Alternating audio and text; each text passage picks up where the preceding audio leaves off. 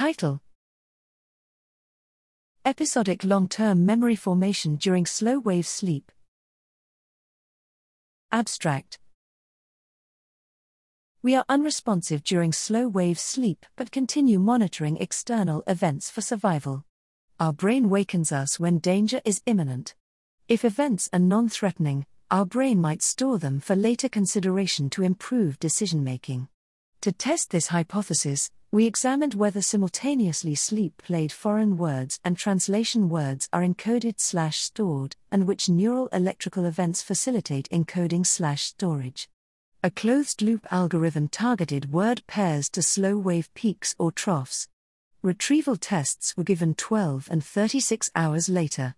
These tests required decisions regarding the semantic category of previously sleep played foreign words. The sleep played vocabulary influenced awake decision making 36 hours later, if targeted to troughs. The word's linguistic processing raised neural complexity. The word's semantic associative encoding was supported by increased theta power during the ensuing peak. Fast spindle power ramped up during a second peak, likely aiding consolidation.